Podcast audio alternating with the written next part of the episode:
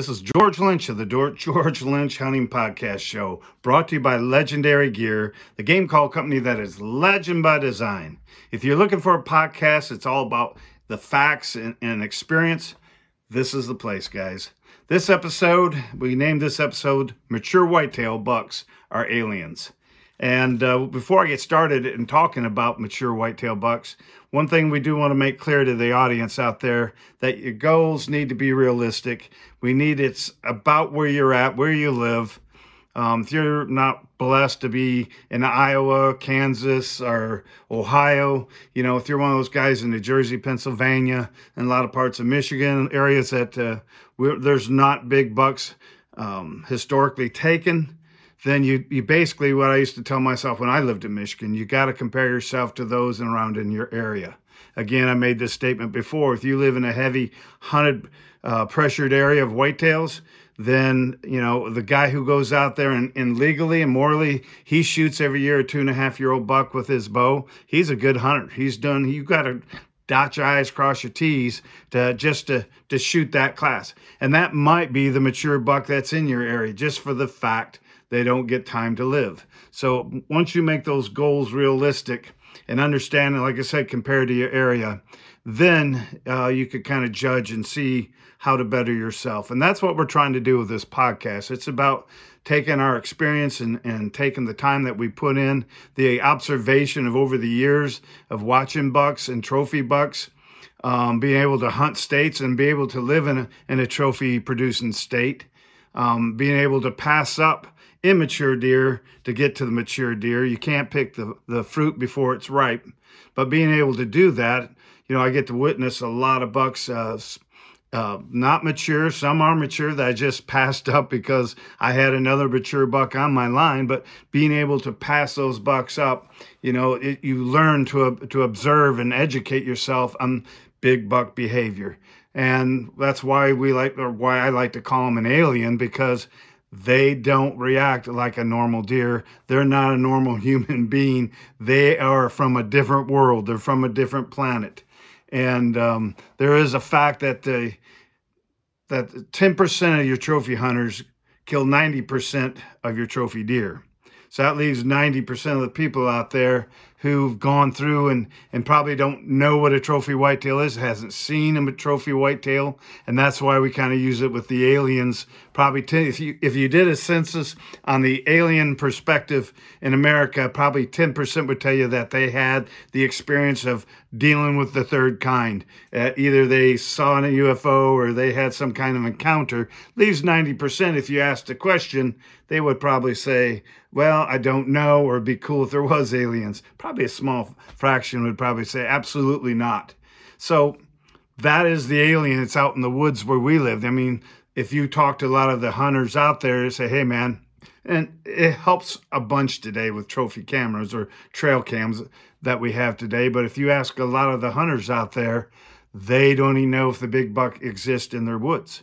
So again, we have to be realistic. I like to break the season up and basically in the three parts and and it actually could be four parts. Let's going to break it up into four parts because I don't want to uh, put the rut as one whole thing. I like to break the rut up into a pre-rut into a, a regular rut. And so what you got basically in this whole season in of in the deer hunting, you have early, you have pre-rut, rut, and then I call the late season. Now, some guys will get to you and say, well, there's a post-rut too. Yeah, there's a post-rut. What people don't realize, that post-rut is usually the mature, mature uh, it's the few um, whitetail does that when they came into estrus in the peak rut, didn't get bred or didn't take, and then they go i think it's another 28 days in their cycle they'll hit that that cycle again of coming in estrus Usually, historically in the Midwest, it runs around Christmas. It could be, but usually it's a, only a two to three day, and then boom, it's shut right up. But it, it can be a good time. But I just, like I said, majority, I like to take the early season, pre rut, rut, and late season.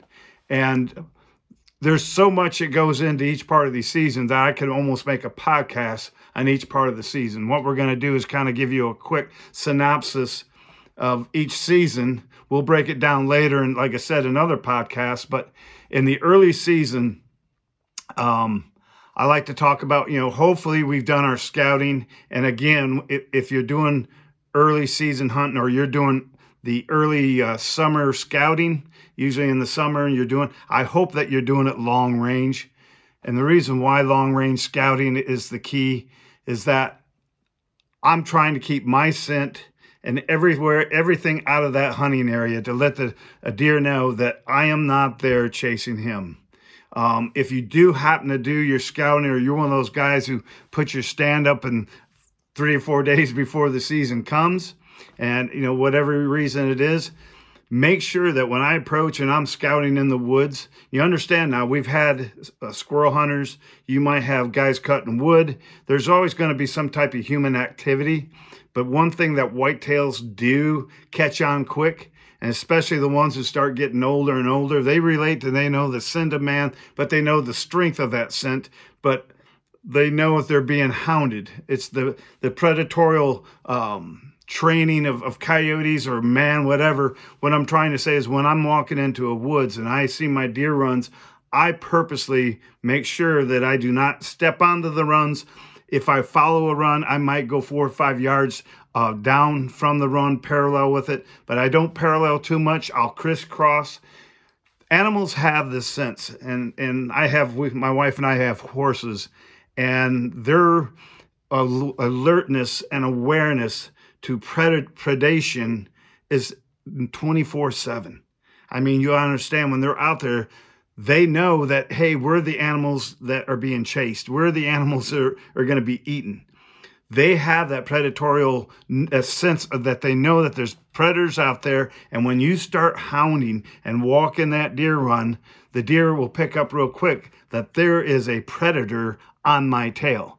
It throws a red flag up but the crisscross and everything the animals will i'm telling you by doing this and, and not putting pressure on those deer. If I'm going to be in the woods, it's going to be in that midday or the time before the rain. You know, I love to put a tree stand up either in the right during the light rain or if I can plan it just before a rain. And the reason why is because once I go in there, my scent is washed completely away. My approach into the woods washed completely away. And what that does is that takes about five days without the rain, and you start walking in the woods and you touch the trees and you're touching branches and cutting. It's going to take about five to six days through regular weather for your scent to start dissipating and eliminating. Now, there is, like I said, again, there, you know, that's why I believe like the the scent, uh, the spray or the scent suits, the scent lock, the, the the scent shield or whatever we used to use, the carbon suits my analogy of using that over the years, I don't ever believe that there's anything that's 100% proved uh, eliminating man scent because God, this thing right here, God has made that that nose so acute and so unbelievably strong that I don't think man can create anything that can hide completely hide what I say of the human scent. But what it can do and this is what I notice is, and it isn't just mature bucks that will teach you mature the mature doe. And if you talk a lot of the trophy hunters who've passed up a lot of deer, so you see a lot of deer and you you experience these deer walking by, probably the one of the toughest deer uh, to fool and to to camouflage or to, to set your ambush is a mature white-tailed doe. You take a doe that reaches to her four and a half to five and a half and older. Uh, she is tough because you know why? She doesn't had to. She just didn't care for herself and had to worry about protecting herself like this guy here does. You know, he's all about himself. She's had to raise one to two, maybe three offsprings, every, you know, during the year, and she's just not caring for herself she's teaching she is responsible for the safety of the other deer. So if you happen to hunt a food source, if you in a state that can bait, or if you're hunting a good white white oak acorn, and as she comes in, you always notice that the the fawns are the first ones who will come in and she'll stand back. And as they're feeding and going to town, she is licking her nose, which licking the nose, if you watch the bucks do that, it wettens the nose and makes the scent stick better. You know, if you ever had, uh, I've had bird dogs and we've hunted my whole lives hunting either waterfowl or upland game. You notice our, our bird dogs, if you have just a little bit of wet grass, that's actually the best time early mornings because that dew's out there and that scent will cling and hold on to that vegetation so much. And then better than if you were hunting if in a dry season or later in the day when you haven't had rain that dry brush and everything you watch the chaff that poor bird dog he's working back and forth. His nose will be all scratched because it, everything is so dry that the scent doesn't hold. So that's the reason why you see deer licking their nose constantly. It's giving them a stronger uh, of holding that scent then taking it into the palate nasal palate but that big doe, she'll sit back and then she'll study everything. And man, if there's one thing that you've done in your skyline or whatever like that, boom, she has picked that right out.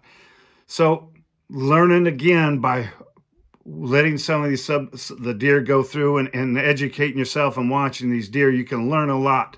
So that's why I'm saying when I go into the woods, you got to understand. Um, now you might have a summer there's no human contact. So these deer get to, they get comfortable, and they're in their bachelor groups. They're still in their summer grazing, uh, whatever they're feeding on. But all of a sudden, you know, you take everybody. Oh man, October first is coming up. Uh, season's going to be here. I haven't a chance to get out there and scout. Next thing you know, the woods is starting to erupt in October with all this scent. State land, you got people from all over. That's why a lot of your trophy hunters who hunt state land, they're trying to use river. They're using some type of water reservoir to come in back door to be able to get in and get out without leaving the scent presence or the visual presence of man into the whitetail bedroom, living room, however you want to call it. And I used to tell guys in, in seminars that when we got talking about whitetails, if you don't think, you know, how do you how do you scout your area? Um, do you walk the whole area? Do, you know, do you walk deer runs and stuff? You know, are you very cautious? Are you very aware and thinking about your footsteps, your footprints, and where you everywhere I touch and everywhere my foot goes, that's leaving an imprint, my scent, my signature right there. And oh no, I, I think I walk pretty careful, and I'm telling you what, I am not so about my entrance and exit and where I step and what I touch even uh, when I'm in the whitetail woods. And the best scenario I can tell you, and it, it happened to me when uh, my daughter, um, I had Brooke, Brooke was, she had to be maybe eight years old 10 years old and she wanted to go with daddy out and it was December and I was going to go out and, and uh, check one of my stands and just to take her and you know I carried her in but when I got to the stand I say hey honey stay right there. I'm going to go out move my stand. I'm going to do this. And I'll never forget the next night sitting in my stand. A little smile came to my face, but it, it, made me aware because of the snow. I'm looking around and I see these little footprints all over the place you know, and, and honey, did you stay still yet, daddy? I didn't move. Then all of a sudden I look in the snow, it gave away. What I'm trying to say is we walk more than what we think. So be very observant, be very uh, conscious of, you know, where we place our feet and how we go in and get out. Um, so when I get to that early season, now we've done our stands. Like I said, hopefully you got your, you've had your stands up for months. You've done your long range scouting. Um, when I go in, and, and if I'm gonna, if I'm gonna, now there's since I've been out in Iowa here and I've been more conscious of, of hunting a trophy whitetail, I'm very paranoid about putting any pressure. If I have a big buck spotted, I don't move in and hunt him until I feel that the first time I go in, I'm going to kill him. It's not a, oh, I'm just going to go and hope I see something. Every time I go on my stand, tonight's the night I'm going to kill him. I've done my homework. The wind is right. I'm not taking a chance. I don't believe in luck. I, I believe you make your luck. I believe you hunt smart. There's sometimes there might be a little luck of getting that right, perfect shot. But anytime I get myself within 20 yards of a mature whitetail, whether I get the shot in him or not, I feel I still won. I got within 20 yards of a mature whitetail because of the type of equipment. You'll see here. I mean, I've hunted with compounds, and uh, but my love of hunting archery, I, I love a stick and string. I love hunting with a recurve. So I have to be very close uh, to get my lethal shot on that deer. Doesn't always that happen. Now, if I had a gun, absolutely could have put him down. And I'm not one of those guys saying, "Hey, well, I wish I had a gun." You know what? That was part of the hunt. It was part of the experience. I had him at 20 yards. Man, that was cool. So anyway, what I'm saying in the early season, with I'm doing my scouting, and again, I am a huge trail game trail camera guy, and that's another podcast to get in talking about trail cameras. But the cool thing is very simple in, a nutshell about a trail camera. A trail camera will let you know what's there, and the cool thing about that is it's pretty it's it's easier to pass up a pretty good buck when you know something like this is in your area. You know, if you got a 170 inch deer that you know is living there, it's pretty, it's more easier for me to pass up a 150 inch deer, which in the day I didn't have a trail camera. And if I would never laid eyes on a 170 inch deer, that 150 inch deer would have been been in trouble. Now, there's nothing wrong if you want to shoot a 150 inch deer, but uh, if I know I got a 170 class that's in my area, he's and he's huntable, that's the guy I'm going for. And it's one of those you swing for the fence, you get the fit, you hit the home run, or you strike out. That's just the way. But but you know what? You gave a chance at bat. That's how I look at it. So when I look at the early season, you know, so you you got that change. I, I believe that the first three days are very critical. And that first three days, if you, like I said, stayed away, done the long range scouting, um, your stand's been up plenty of time. But when I get in there, that first time in the stand, and so many trophy hunters will tell you, you know, usually your first time in is your best time any other time after that, your your odds and success go down and go down. Well, that's because you're putting more pressure. You're you're putting more your presence of your scent, your body. Now you probably jump deer going in. You probably jump deer coming out. The presence of man that all summer long, spring and summer, there's never been a man in here. Now you've you starting to make that presence, and a mature whitetail that alien out there, he's known that once this starts happening means that hunting season's on and I'm going to go and hold low.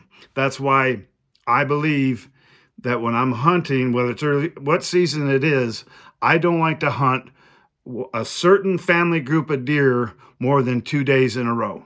After two days, I'll break, and I believe that, you know, go to hunt another family group, whether it's two to three, ten miles away. I'm trying to hunt separate family groups, not more than two, you know, not more than two days, not three days, because I don't want them to feel that they're being hunted.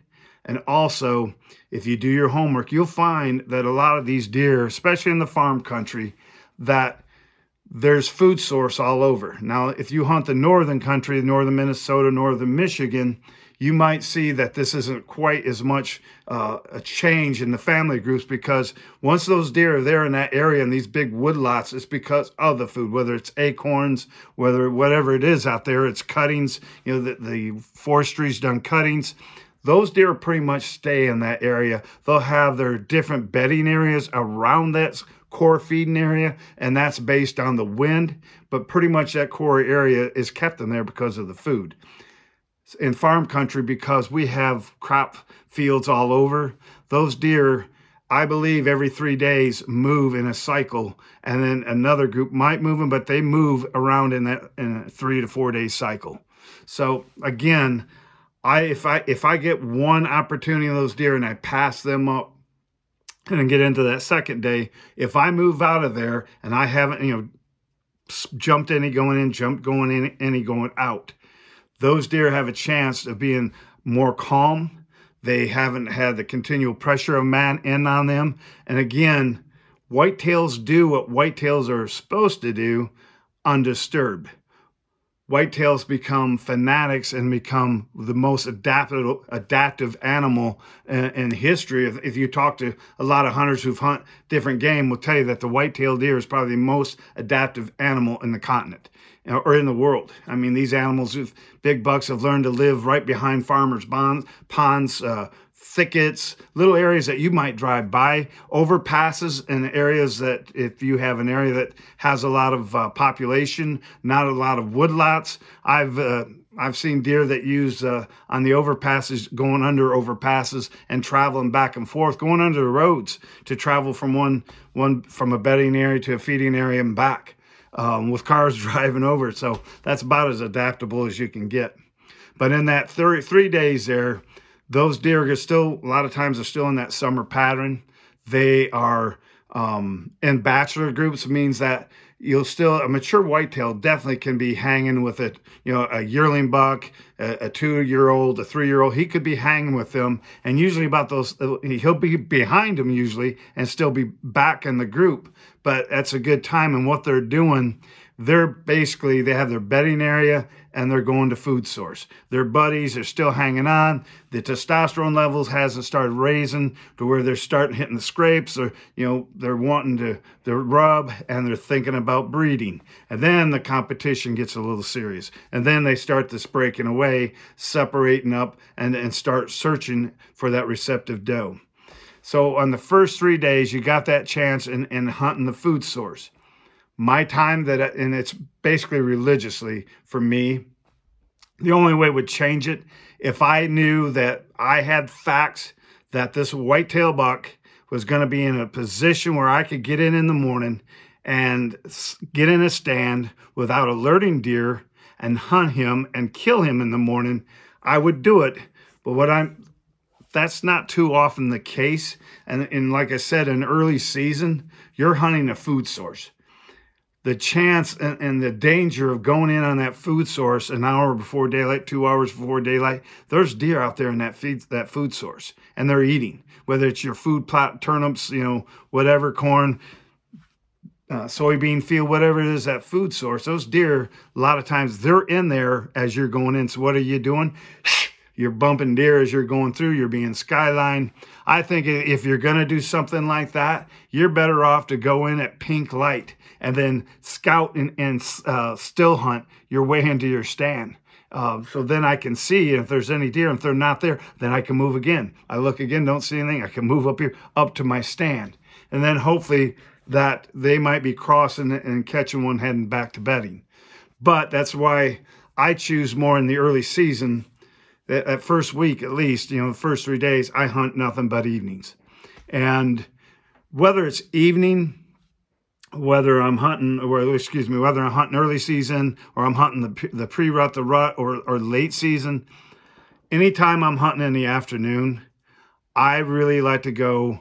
You know, the majority of the guys they hunt two hours before dark, or they'll hunt first thing they'll hunt they'll get in their stand an hour before daylight and then they spend the, the customary two hours in their stand. They get out and every day it's the same time you know 10 30 11 o'clock walking across walking across and trust me the deer they scout and, and they predict they, they get to uh, pattern you the way you pattern them. So if i'm going to go in, in in the afternoon again we're over a food source there's a good chance that you might get some of those does or the younger does or a younger buck that they come out there. You know, it could be a three o'clock. Is you know, and if I go in at four, I'm bumping those deer. And say it's getting dark at at six thirty.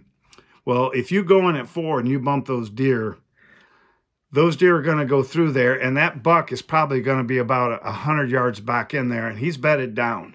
And now when those deer go running by him, it alerts to him, and of course he's going to look. He knows the food source. He he knows exactly where those deer came from. He's going to watch those deer as they go by. It's going to take him a little time because he's going to be on pins and needles. It's going to be full alert. These ears are going to be moving back and forth. He's going to usually a lot of times if they're just over a knoll or a hill, he's laying where the wind is behind him coming over the knoll and using his eyesight to see in front of him what's approaching. So if I choose to go in early, say if it's you know instead of going in at four, I choose to go in at 12:30 or 1:30, 1 o'clock. Those deer you push and they as they go through there again that's not the normal time as, as going through but what it does it gives that deer enough time that he relaxes and he forgets about the deer that ran past him. He might have forgot what in in fact these deer probably forgot forgotten and they will come back before him but walk past him and then back to the field. And if you're set up before they come back to the field and never come back they don't snort they don't win this old boy's going to get up normal like he always does, and he's going to head right out to that field. So choosing again, if you're going to do your afternoon hunts, try to get in instead of the regular pattern if you're going in two hours before dark and you're hunting two hours in the afternoon try to stretch that to a four hour hunt and give yourself plenty of time of getting into that to your spot. So if you do happen to jump deer in that food source they got plenty of time to let that they calm and they will will return and come back because you're on the food source. Um, when you talk about the next thing maybe hunting what i call the pre-rut and if you look at the whole rut picture, you have the rut, and everybody, oh man, I want to get in on the rut. The rut's the best time to hunt. And I have to disagree on that. Um, mature whitetails, especially, um, if you're hunting immature whitetail, and especially on the insubordinate bucks, if you got does coming in, if you notice in, in that pre rut, she's a little nervous, but she is still thinking about feeding, still thinking about watching her fawns. And, you know, the young buck comes in and he might want to, you know, uh, rut her a little bit. He might stick his nose. She real quick will shut that down on him. And he gets back and, oh, shrugs his shoulder. But she's more relaxed. Now, a lot of the guys, you know, if, if you're not a trophy hunter, I mean, the rut or pre-rut anytime is a good time and you could shoot, you know, an immature deer. They just because they're not doing the chasing and the breeding in an area where you have mature whitetails. That pre-rut is a great time. That's usually when you start seeing the scrapes all over opening up. You'll start seeing rub, the big rub start to show. This is a time, and again, this is a podcast in itself talking about mock scrapes. I'm a huge mock scrape guy, and I got it down to a science. And like I said, that's a podcast in itself. We're gonna uh, the time of year and what we do, and it's all science, guys, and proven it's it makes sense because it's the it's the realistic way. It's how you know it's real communication for the deer. We're not using foreign scent, but you know the process is a natural way of doing it. But this is the time that your mock scrapes that you're really through really gonna start utilizing them and working them hard. Um, this is a time to really hunt over those mock scrapes and the biggest thing when I tell guys, find the family groups of does and start hunting the does. Don't worry about, you know, well, you know, I'm a, I need to hunt this little, you know, I've always heard that you hunt this main run and, and, and if you look over, you'll find the faint run. And that's the, a chance where that's usually the run that I'll hunt and, and, and hunting that trophy buck. And I'm telling you what, I hunt, I hunt the runs unless, like I said, I get into a bottleneck area and the main run. You know, if it's actually more of an open area, you know, you, you might try to look for the faint runs that, that crisscross. But more than important than that, try to find some active scrapes. Find to find and hunt those runs that run to those scrapes from point A to point B, point A, point point B. I was blessed years ago. I I was tutored by a man named Roger Rothhaar, who today is considered the best bow hunting whitetail expert that ever lived. And Roger took me under his thumb years ago. He was the guy got me into shooting traditional archery. And Roger's knowledge of uh, mature whitetails was unbelievable. And he was the first guy that came up with scrape classifications. You had, and what he did, he broke that down to, uh, he had your uh, boundary scrapes, you had secondary scrapes, and then he called what he called primary scrapes. And the boundary scrapes a lot of you young guys will go out there, and those are the scrapes that you see at the edge of the field that the deer tear up. A lot of guys will see that and they'll throw their stand up. The problem with a boundary or a boundary scrape, it's a good place to put a camera. And, if you're, you know, early October or September wanting to put a camera, it's a good place to put a boundary, uh, your, your uh, camera up on an early boundary scrape because I guarantee within two weeks or so, the biggest deer that's in that area is probably going to pass through that boundary scrape. But I can guarantee it's going to be a nighttime photo. Um, your younger, more immature deer will hit those boundary scrapes. It's a, more of a scent check. Your mature whitetails, they're going to go and what you'll have is what they call the primary scrapes.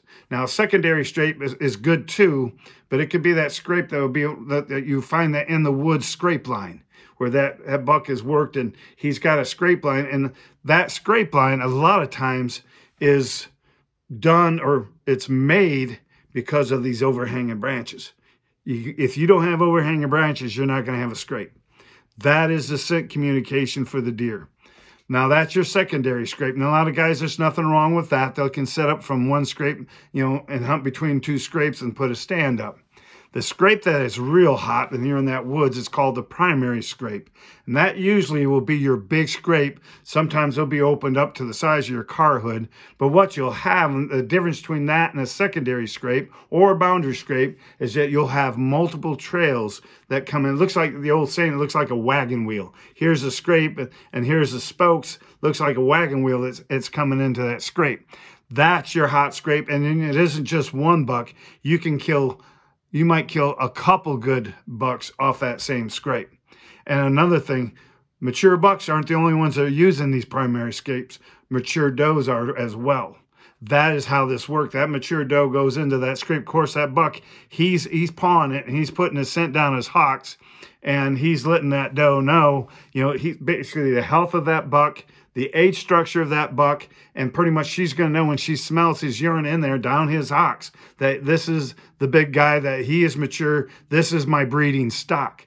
What a lot of times she'll do is she'll urinate into that scrap, or excuse me, that scrape, that buck can come through. And a lot of times these big mature whitetails, they actually don't have to be in the scrape. What they'll do is downwind the scrape first and then scent check that scrape. And they can tell if the doe is urinated in that scrape. He'll come up into that. You'll see that a lot of guys, like again, if you if you're passing up mature deer and start studying this, you'll see this. They'll stick their nose and and actually right into that dirt of that scrape and then he'll stick up and he'll he'll stick his tongue and his lip out and it's called the flehmen where he'll suck that nasal that air and that that liquid up into his nasal cavity and he can tell whether that doe you know eh, the age structure of that doe he can tell the health of that doe and he can tell if she's ready to breed.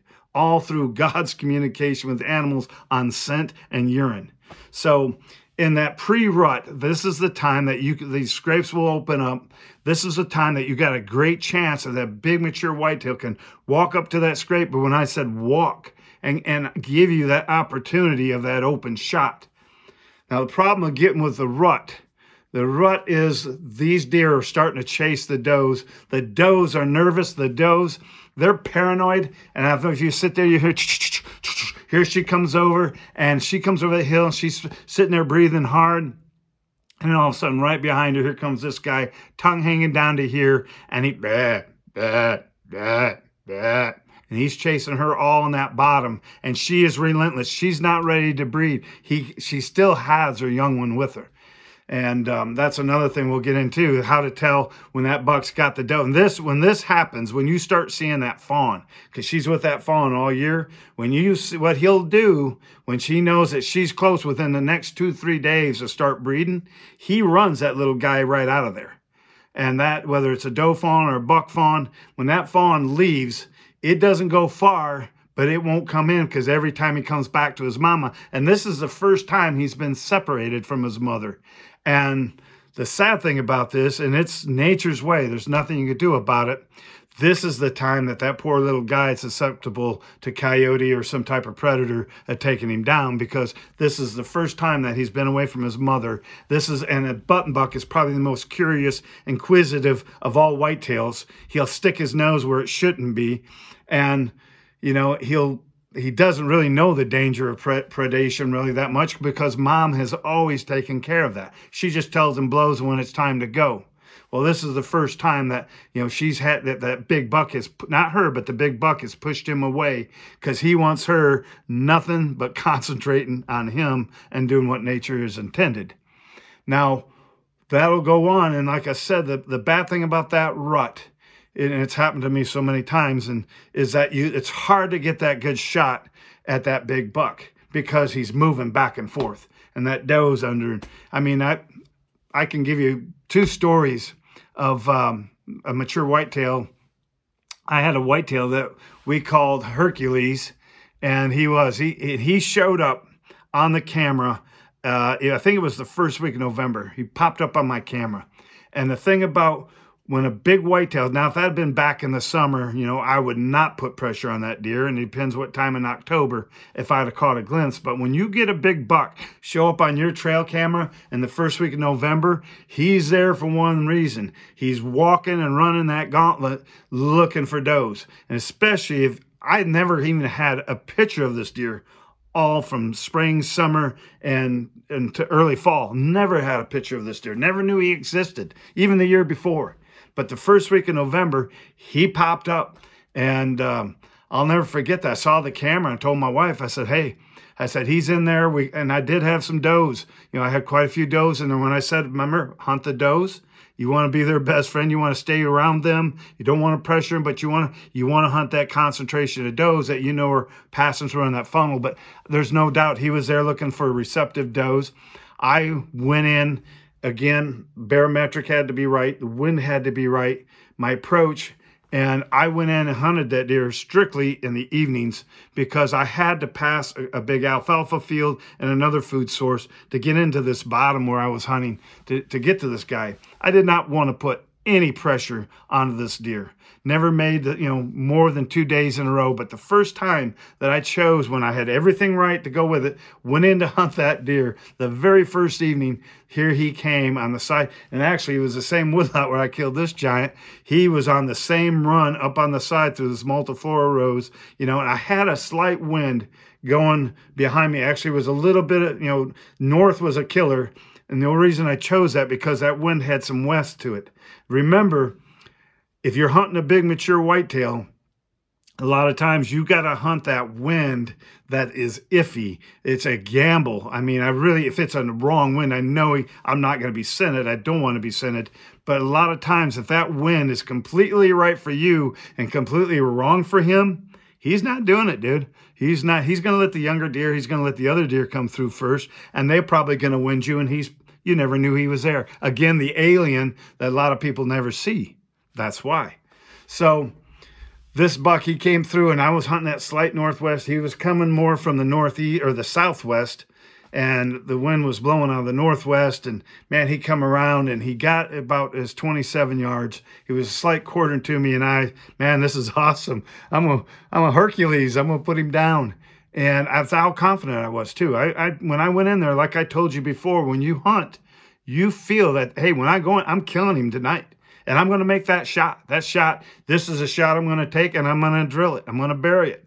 That is the mindset. I don't think Tom Brady ever, when he went back to pass, whether he can make a pass or one of your great field goal kickers, you know, I hope I can make this. They know they can make that. They've done this before. They've been here before. I know I can do this.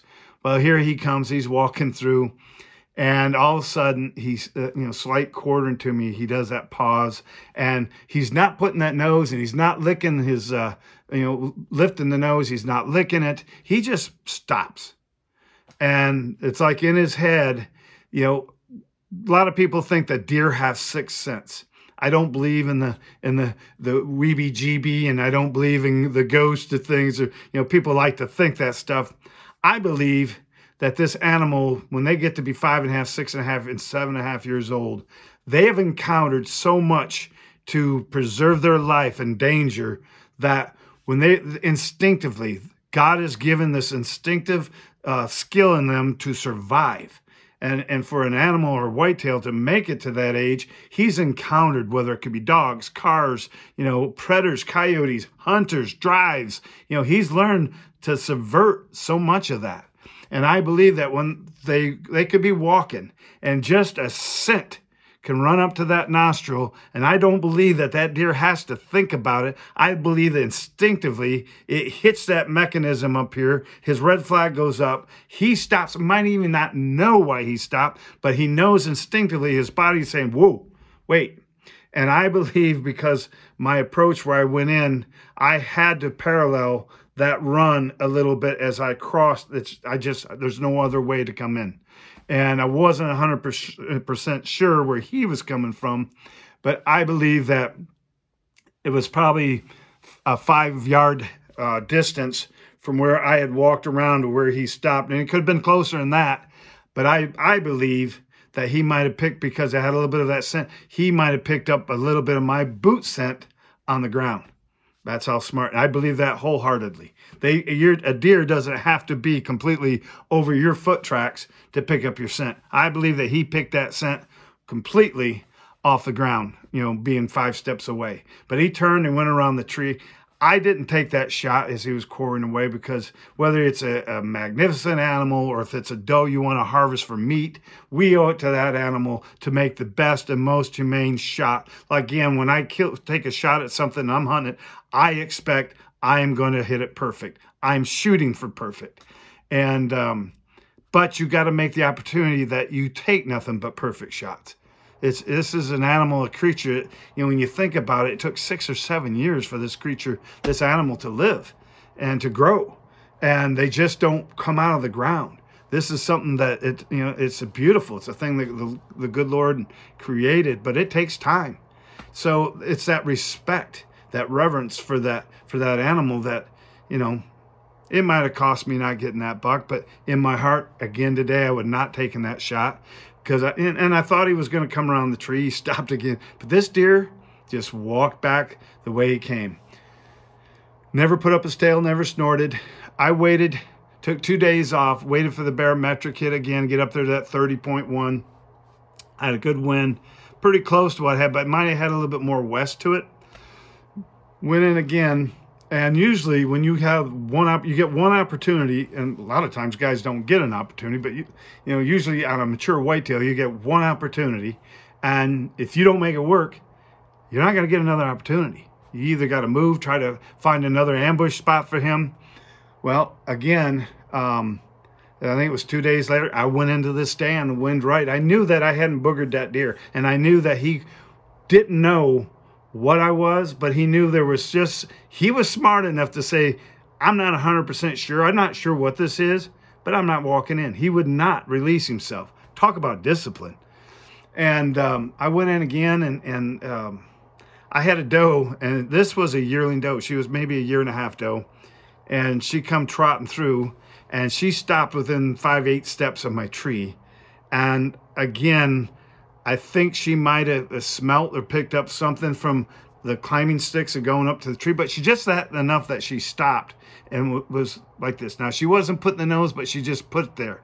Now she could have been stopped and she could have been waiting to see again. Uh, uh she could have waited to see how close this buck was that was chasing her, or you know she put her ears back to see you know is he still behind me? But it wasn't long, I hear bleh, bleh, bleh, bleh, and I look over to my right, and the stand that we sat, you know, I was sitting in, you know, normally in the in the funnel where the deer cross through, um, I don't like to get super high in my stands, but because the stand was set up on the side of a hill, it was basically to down, you know, I might have been only 15, 18 feet off the ground, but to the you know the run that the deer went through, I could have been 20 feet off the ground. I was a little higher. Well, the problem was to the right he was up on that hill too and, and made me about only eight feet above him. And when she stopped, I looked and there he was. There was old Hercules, 180 plus deer. Um, I think he got later that next year. He got he got killed, hit by a car, scored 184. Um, but he was right there, and I'm watching him, and he sees her stop. Ears come up, and what's the first first thing he does? He starts looking up, and he looks up, and he He's now I put I make sure there's brush all around me, but he was just you know at ten steps and eight feet up, you know this big blob. It, it uh, he wasn't taking it. Didn't snort again. He just backed up, turned and trotted. Their tail never went up, trotted. I'm like no no no no, and he went around the swale, and I could hear him bleh, bleh, and then he called that little toe over to him. I never got a shot at that deer. That was twice my wife had an opportunity. Um, actually, she didn't have an opportunity. She had a nice little non-typical buck that was in front of her. She saw Hercules in that same area, but he was up by my stand walking that side of the hill. She just couldn't get a clear shot. So actually, that was three times that buck was seen within probably a two-week period and we couldn't finish the deal. But you know what? To this day, I feel that um, pretty good about what I learned and what I did. I just needed that 10% of luck to close the deal. But again, when I say when you can get 10 yards of mature whitetail, uh, within 20 yards of mature whitetail, you've done something. And, and 20 yards and not have spooked him out of the county. So anyway, that's my talking on the pre-rut and the rut. The third time, that third that we look at, we look at the late season, hunting the late season. Again, we're back to the late season is basically food source again. There is a late uh, rut that, like I said, the post rut, wherever you want to call it, it's a, a three day flurry. It's those that didn't get bred, they'll come in estrus again. You know what? If you use the analogy of hunt the does, um, stay there where the does, you want to hunt that food, so hunt that doe. You got a three day window, you got a good chance of shooting that buck, but we're hunting food source again in that late season. And the bitter cold to me, the better. I love snow. Um, the biggest bucks I've killed, my wife is is harvested hers. Both have been in, in I shouldn't say both. Her first one was, you know, it was cold, bitter cold, which helps us. The barometric pressure's up there. You know the food source. You know where they're going to be.